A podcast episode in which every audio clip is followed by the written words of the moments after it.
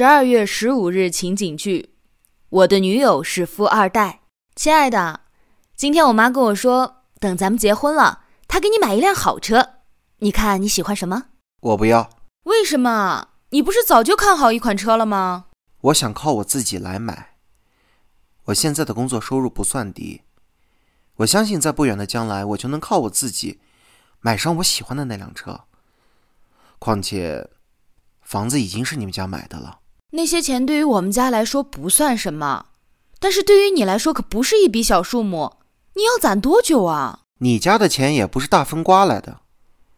我也不想背负太多，没事儿啊，我家又不差那些钱。我知道你家不差钱，但是我不需要，行不行呀？你什么态度啊？我妈给你买车还错了是吧？我说了，我要靠自己慢慢攒钱。就你那点工资，你要攒多久啊？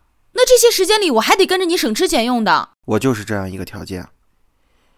如果你不愿意，那咱们就分手吧。你，你太过分了。桃子，我其实不想跟他分手，他对我确实很好，他的父母对我也很不错，但就是因为我们家境悬殊太大，他们的很多无心的话语让我感觉很受伤。你说，我该怎么办呢？